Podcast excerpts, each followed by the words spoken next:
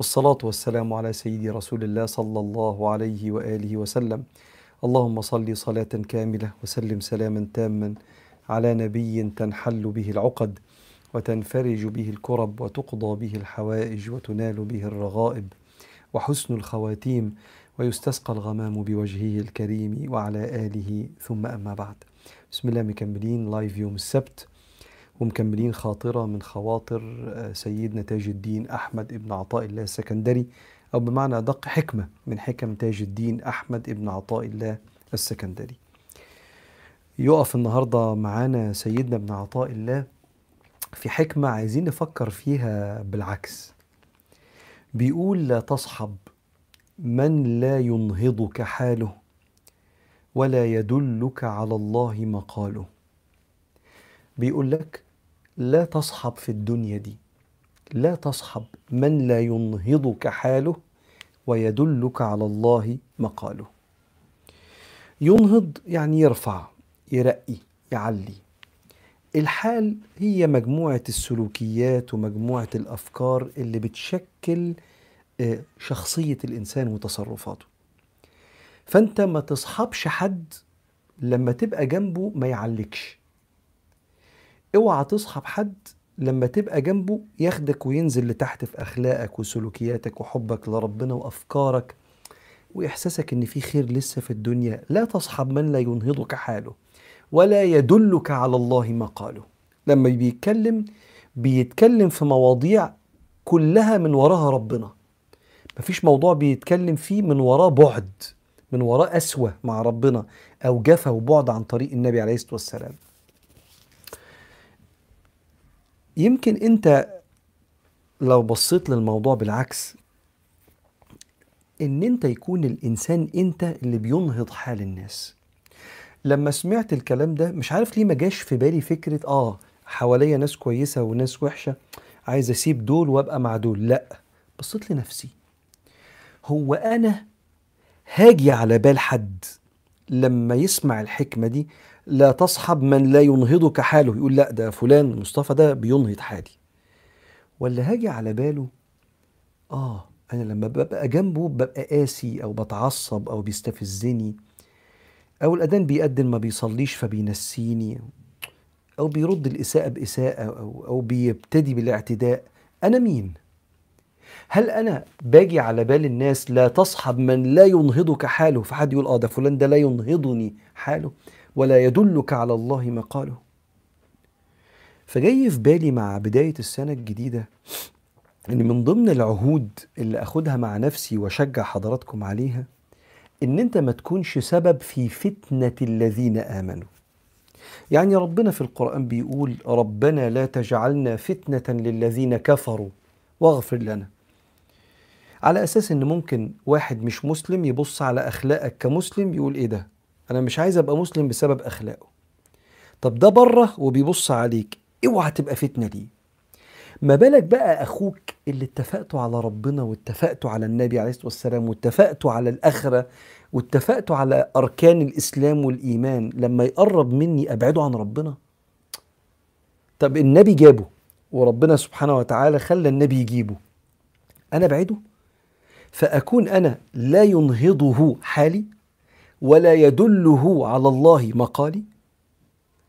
وأكتر حاجة بتأذي الخلق إن أنا أفتنهم في قيمهم.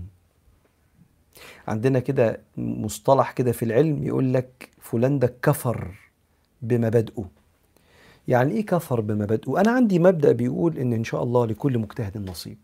ربنا قال إنا لا نضيع أجر من أحسن عمل إن شاء الله ربنا يكرمنا بإذن الله وهنتعب إن شاء الله. فيجي واحد يبقى شريكي. أنا أتعب فيسرقني. فيخليني يقول إيه ده؟ طب وأنا إيه كان عليا بإيه؟ وتعبت ليه لما في الآخر اتنصب عليا واتسرقت؟ أكفر بمبدأ إن الله لا يضيع أجر من أحسن عمل. أنا لا نضيع أجر من أحسن عمل.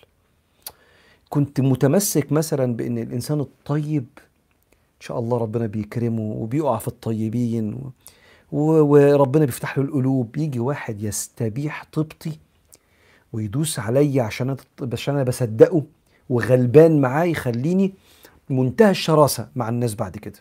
كان سيدنا النبي يقول عليه الصلاة والسلام من أخذ أموال الناس يريد أداءها أدى الله عنه. لو أنت استلفت من حد جنيه ولا ألف ولا خمس تلاف جنيه ونيتك إن شاء الله هفك دقتي وهشتغل وهردها لك في الميعاد اللي اتفقنا عليه. ربنا يدفع عنك. شوف خزنة ربنا قد إيه؟ أدى الله عنه. مين اللي هيدفع بالنيابة عني؟ الله. هيسدد عني عن طريق إن شاء الله توفيقي ورزقي من حيث لا أحتسب ومن أخذ أموال الناس يريد إتلافها. أتلفه الله. يقع في شر أعماله وتيجي فوق دماغه. بس خدت بالك من حاجة؟ النهاردة أنت لما سلفتني ال 5000 جنيه دي وأنا رجعتها لك في وقتها أنت قلت الله ده عمل خير وسيدنا النبي يقول عليه الصلاة والسلام من أنظر معسرا حتى يبلغ الأجل كان له بكل آه، آه، آه، بكل بالمال الذي أعطاه إياه كل يوم صدقة. يعني أنت سلفتني 5000 جنيه لمدة شهر أنت بتطلع كل يوم 5000 جنيه في سبيل الله ده أجرك عند ربنا له بكل يوم مثله صدقة. ومن أنظره بعد حلول الأجل قلت جيت قلت لك بعد شهر معلش اديني أسبوع. له بكل يوم مثليه صدقة. كل يوم بتنفق 10000 جنيه في سبيل الله. عشان سلفتني 5000 جنيه؟ فأنت لما أنا رديت لك الفلوس قلت الله ده موضوع حلو. وفي تجارة مع الله وإكرام للناس ومساندة لأصحابي. فبقيت تاخد من هنا وتسلف وتسلف وتقف جنب ده وتساعد ده في شركته الجديدة. فأنا زودت إيمانك بقيمك. تخيل بقى لو أنا طلعت عينك على القرش فلما انت خدت مني بطلوع الروح ال 5000 جنيه غصب عنك ما انت برضه حريص على قرشك وتعبان فيه قلت اقسم بالله ما أنا مسلف حد تاني. في إيه؟ الناس ما بقاش فيها خير ولا إيه؟ مين السبب اللي حطك في الحال ده؟ أنا. عشان أنا ما ما خليتكش مؤمن بقيمك. أنا خليتك تكفر بمبادئك. نفس الكلام في الحنية والطيبة. ولما بني آدم يبقى بيتعامل ببساطة اللي إحنا بنسميه أهبل. أو عبيط أو على نياته عشان بيتعامل ببساطة بيصدقك وبيحترم أعذارك وبيصدق إنك ما قدرتش تسلم التقرير في ميعاده أو الشغل في ميعاده صدقك أنت محترم بالنسبة له. فلما كذا مرة صدقك واتنصب عليه قال هو الناس بقت الناس بقت كذابة ليه؟ قال كده. فلو أنت داخل السنة الجديدة بنية اشرك فيها النية دي. لن أكون سببا في كفران حد بمبادئه وعشان خاطر النبي بقى لما تروح الشغل تلاقي واحد شغال من الساعة 8 الصبح على مكتبه ومركز لو انت فاضي ما تضيعش وقته. سيبه يشتغل زي الناس اللي بتتقي ربنا.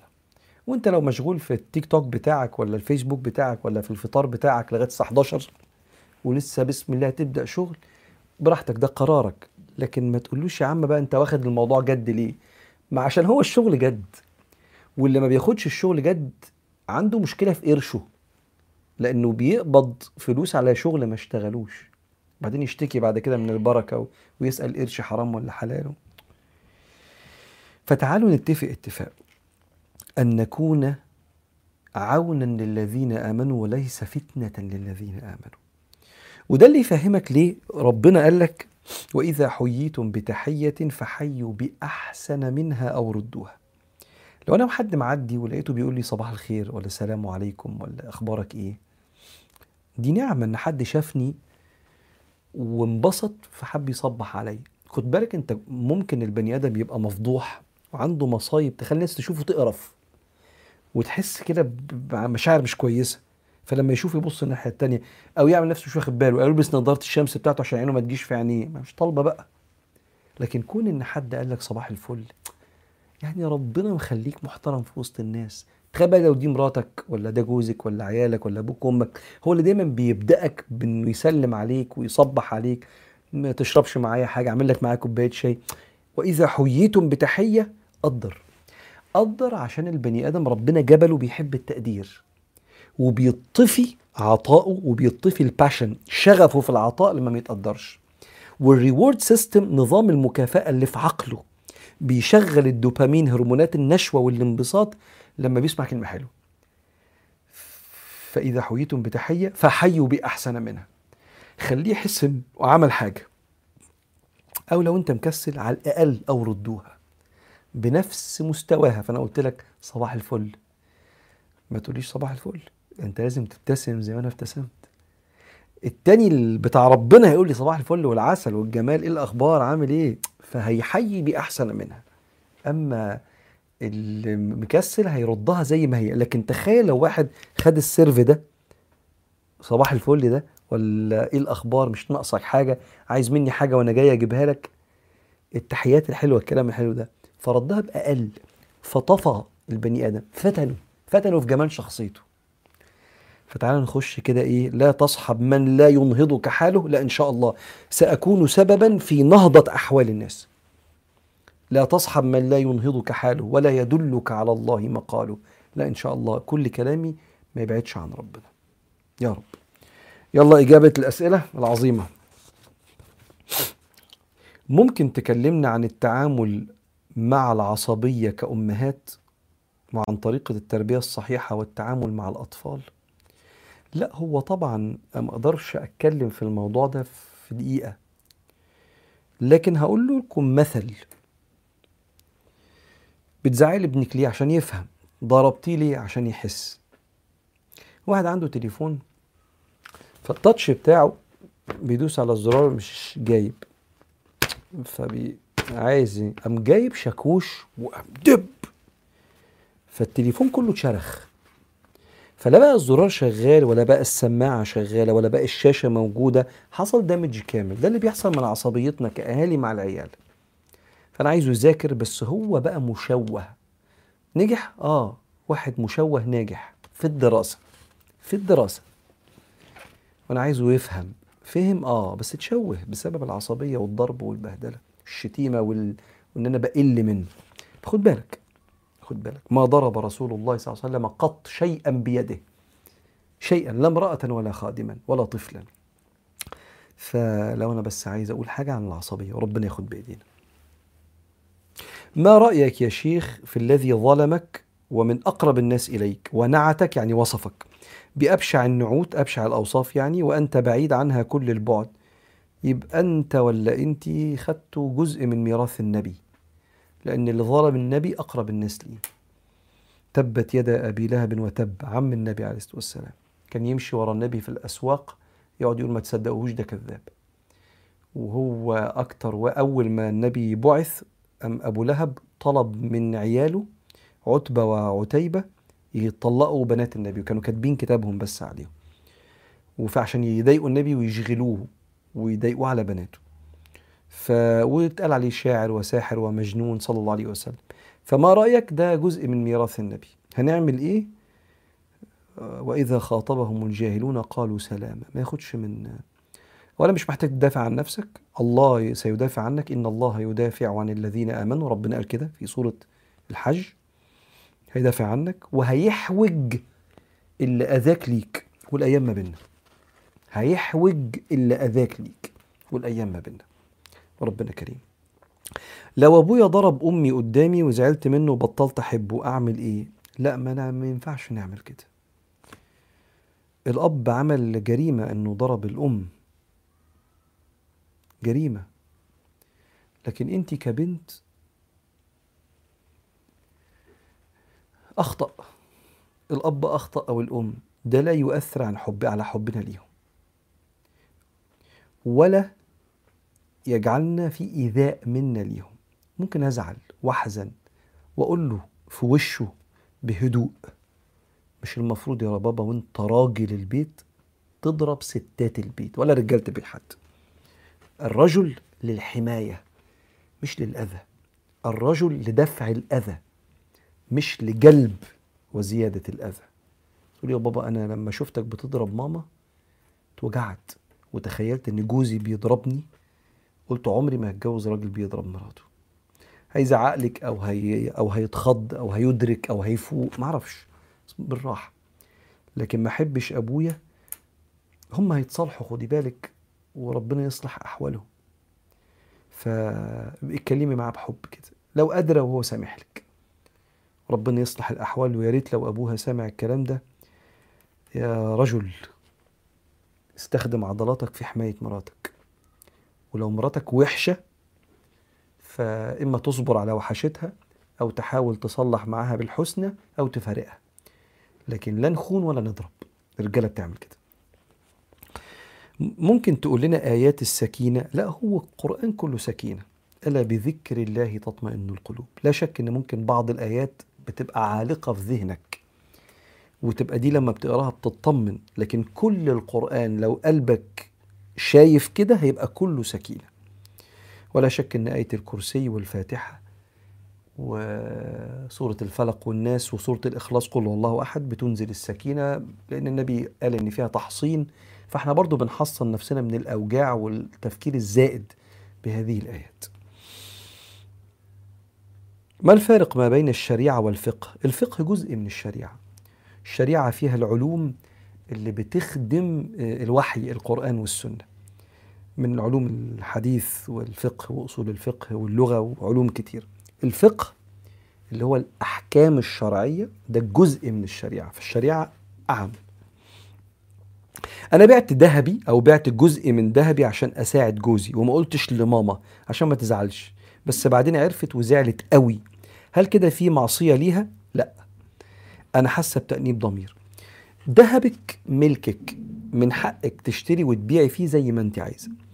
ماما زعلت مني عشان زعلت عليا مش زعلت مني لأن الأم بتبقى خايفة يحصل حاجة البنت تفقد أمانها. وبالنسبة للأهل جزء من أمان أولادهم الفلوس الشبكة اللي خدتها. ما تعرفيش بكرة إيه اللي هيحصل في الدنيا تحتاج لشبكتك دي. أيا كان اللي هيحصل. والأهالي عندهم تصورات بيبقوا خايفين على عيالهم. عشان كده بيقعدوا يتفاوضوا على الشبكة لأن الشبكة في الآخر جزء من الأمان اللي بيتصوره البشر. فهي زعلت عليكي وزعلت منك إنك عملتي حاجة فيها فساد لمصلحتك. هل أنت مذنبة؟ لأ لأنك ما عملتيش حاجة فيها إساءة لأمك. لكن أمك زعلت منك عليكي مش زعلت منك منك. وبالتالي مفيش حاجة؟ يبقى اشرحي لها انت بعتي ذهبك ليه؟ وانت أصلا ست الناس انك بعتي ذهبك عشان تساعدي جوزك وهو انسان محترم بيكافح وبوصي جوزك ان اول ما تقدر ترجع الذهب ده رجعه زيادة عشان مراتك دي انسانة محترمة. وباعت الذهب اللي هو الامان بتاعها وهديتها وشبكتها عشان تساعدك. فلو سمحت لو سمحت خليك من الرجالة مش إذا وعد أخلف خليك إذا وعد وفى. والإيمان ليه علاقة بالأمانة والوفاء بالوعد. لا إيمان لمن لا أمانة له ولا دين لمن لا عهد له. فإن شاء الله أنت سيد الرجاله شد حيلك وربنا يبارك لك في مراتك ورجع لها الفلوس لما تقدر إن شاء الله. وأنت يا أمها ما تزعليش أنت رب ربتي بنت محترمة.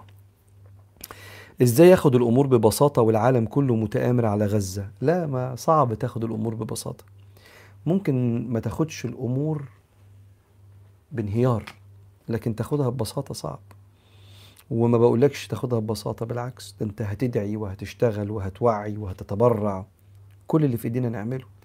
لكن ما تاخدهاش بانهيار في حياتك تتوقف. انزل شغلك ومذاكرتك و... وحالك ولا تتوقف الحياة لأن توقف حياتنا فيه ضعف لينا وإحنا المفروض نكون أقوياء. أنا بنت غصب عني شفت فيديو غير لائق. ومن وقتها وأنا حاسة بذنب رهيب ومش قادرة أدعي ربنا من كسوفي منه. أعمل إيه؟ شوفانك للفيديو الغير لائق كان بطريقتين إما غصب عنك فيبقى خطأ وإما قصده يبقى خطيئة ضعفتي. والخطأ والخطيئة ربنا بيسامح فيهم. ربنا بيسامح في الخطأ حتى لو ما تبناش منه اللي أنا غصب عني ما كنتش قاصد. رفع عن أمتي الخطأ. يعني وأنا ماشي كده بسكرول على التيك توك جه مشهد إباحي قمت مشيته على طول. فشفت منه لحظة. ده خطأ أنا مش قاصد. أه لكن لأ أنا غلطت واتفرجت. فدي اسمها خطيئة فيها شيء من التعمد. والخطيئة ربنا بيغفرها بالتوبة بل بيبدلها حسنات. أنت قلبك وجعك عشان أنت قلبك حي ونقي. فلما جه المشهد الإباحي عكر بياض قلبك. فده دليل إن قلبك كان أبيض قوي. وكان صافي قوي وكان قريب قوي وما زال. وهيرجع تاني أبيض من الأول إذا تبتي. وانت بتسمعيني دلوقتي لأن ده وصيه ربنا. وإني لغفار لام التوكيد لغفار لمن تاب وآمن وعمل صالحا ثم اهتدى. وحاولي تعرفي إيه اللي وقعك في الغلط ده وتتجنبي السكة اللي بتوقع في الغلط دي. إزاي أبطل وسواس إني بخاف على ابني إنه يجرى له حاجة أو أسيبه؟ وعندك من ألف لتلات آلاف لا إله إلا الله في اليوم؟ ده الذكر. وده بيمحو من القلب المخاوف الزائدة من ألف لتلات آلاف. ولو سمحتي التزمي بده عشان ده مهم. ده الدواء بتاع القلب. في دواء للعقل الفكر. الذكر والفكر. الفكر إنك أنت ليس لك من الأمر شيء واللي مكتوب هيحصل. ولو مكتوب يبقى بخير هيحصل.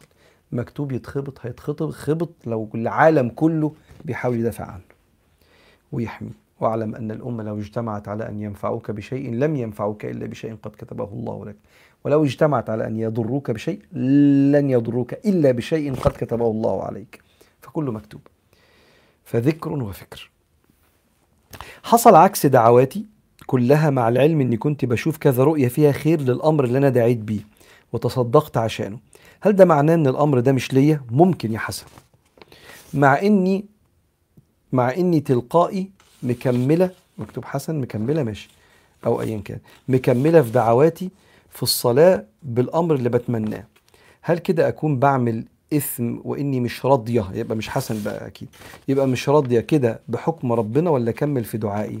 كملي في دعائك بالخير. اللهم أقدر لي الخير حيث كان. ولو حاسة إن عكس دعواتك حصلت وإن الموضوع بيبعد عنك في جزء من الموضوع في تفويض العلم لله. إحنا في دعاء الاستخارة بنقول فإنك تقدر ولا أقدر وتعلم ولا أعلم وأنت علام الغيوب اللي أنا ما أعرفهاش. لو اتفتح الغيب ولقيت نفسي بقول يا رب أشتغل الشغلانة دي والشغلانة دي كان فيها اذايا دنيا وآخرة. فربنا كشف لي الغيب. فلو كشف لي الغيب وأنا بدعي أقول له أنا آسف يا رب استغفر الله. وهلم نفسي أقول أنا آسف آسف آسف يا رب. لا لا ما تستجيبش يا رب هعمل كده. زي ما تطلب من حد حاجة وبعدين تكتشف إنها مصيبة تقول لا لا خلاص ترتبك كده. ربنا رفع عننا الربكة دي كلها. أنت مت... لو شفت الغيب تتجنن. لو شفت تشابك خيوط الغيب له مقاليد السماوات والأرض. كل خيوط ومفاتيح الدنيا في إيد ربنا. لو شفت التشابك ده تتجنن ما تعرفش تستوعب. فربنا رفع ده كله عنا وقال لك ثق فيا هديك المناسب. فاعملي كده ادعي بالخير وربنا يكرمك. هل حرام نقول إن إحنا مش بنخاف من ربنا؟ إحنا بس المفروض نحبه لأن بتوع علوم الطاقة دايما بيقولوا إن علاقة الإنسان مع ربنا قائمة على الحب والسلام وليس الخوف. مش بس آه، تخصص معين. ناس كتير مننا بتقول أنا ما بحبش أخش على ربنا من باب الخوف أحب أخش على ربنا من باب الحب. وهو الحقيقة الكلام ده مش دقيق ليه؟ لأن اللي بيحب بيخاف. بس يمكن المقصود لأن ربنا بيقول فلا تخافوهم وخافوني إن كنتم مؤمنين. وخافوني إن كنتم مؤمنين. إنما يخشى الله من عباده العلماء. مش يعني ربنا بيخاف من العلماء. العلماء بيخافوا من ربنا يخشوا ربنا. وفي فلا تخشوهم واخشوني برضو. ففي لا تخافوهم وخافوني وفي لا تخشوهم واخشوني. وخافوني إن كنتم مؤمنين. إيه اللي حصل في الموضوع ده؟ اللي حصل إن كان في خطاب بيتعرض ليه البني آدم. إن ربنا بيحب يعذب الناس. وإن النار هتحرقك ولما تنزل القبر رحمة ربنا هتضيق عليك مش هتوسع. وإنك أنت تحس إن ربنا مترصد اللي المصريين بيسموه بيتلكك. وسم والعلماء علمونا كده إن ده وهم إن ربنا متربص لعذابك. فربنا قال عكسها قال ما يفعل الله بعذابكم إن شكرتم وآمنتم. فأقصد أقول لك من الكلام لما زاد قوي الكلام عن العذاب والبهدلة اللي أنا بحبش الطريقة دي. يدعونه رغبا يعني حبا ورهبا خشية. وكانوا لنا خاشعين. والايه الثانية وكانوا لنا عابدين. أيوه ادعوا ربكم خوفا وطمعا. في خوف. بس الخوف هنا في منه جزء خوف من العذاب. آه يا فندم. مش كل الناس تركيبة عقلها أنا مش فارق معايا عذاب ربنا أنا فارق معايا إنه ما يزعلش مني إنه ما يغضبش. لا هو ربنا قال ذلك يخوف الله به عباده. يا عبادي فاتقون. في مرحلة معينة أنا مش هظلمك. ليه؟ عشان خايف إن ربنا يعذبني. في مرحلة معينة في قرش حرام هيخش جيبي أنا محتاج له مش هيخش. عشان أنا خايف من النار وخايف من ضنك العيشة في الدنيا. في وقت من الأوقات ده اللي بيوقف بني آدم. وأوقات كتير زي صاحب أو صاحبة السؤال لأ خش على ربنا باب الحب وإنه يبقى راضي عني. ويفرح بيا والنبي يفرح بيا. الكلام ده جميل قوي وخليك كده. بس وزنه إن في وقت من الأوقات بيحتاج الإنسان أن يخشى زي ما أنت بتخاف على زعل بني آدم. أنت مش خايف من بطشه أنت خايف على زعله. لكن في حق الله لأ لأ. أنا في وقت من الأوقات لأ. أنا أخشى إني أظلم بني آدم فيبطش بيا. وما أقفش عند حدي فربنا يوقفني عند حدي في وقت من الأوقات. وأنا مش كبير على الغلط ده ومش كبير على الأذى والظلم. وفي أوقات كتير أنا بحب ربنا ونفسي إنه يرضى عني وأخاف ان أزعله. فيبقى هنا يعني دي أحوال بيتقلب فيها الإنسان. الله أعلم. أه نكتفي بهذا القدر ونكمل المرة الجاية إن شاء الله بإذن الله إجابة أسئلتكم. يعني آه، ربنا كريم. ربنا يرفع عنا. بسم الله والحمد لله والصلاة والسلام على سيدنا رسول الله. اللهم اللهم انصر إخواننا المستضعفين في كل أرض يحارب فيه أهل الحق. انصر إخواننا يا رب في فلسطين في غزة يا رب العالمين. عليك بأعدائهم وأعدائنا يا رب العالمين. اللهم لطفك بعبادك يا خفي الألطاف نجنا مما, مما نخاف. اللهم احفظ حدودنا وقو جيوشنا وارزقنا الأمن في ديارنا وديار إخواننا يا ربنا. اللهم اشف مرضانا ومرضى العالمين وارحم موتانا واجمع موتانا مع النبي الأمين. اللهم وسع علينا في أرزاقنا حتى لا نمد أيدينا إلا إليك ولا نتوكل بقلوبنا إلا عليك. ارزقنا في بلادنا رغد العيش. فجر لنا كنوز الأرض في بلادنا يا رب العالمين. وأنت على ذلك قدير. وصلي اللهم وسلم وبارك على سيدنا محمد. الحمد لله.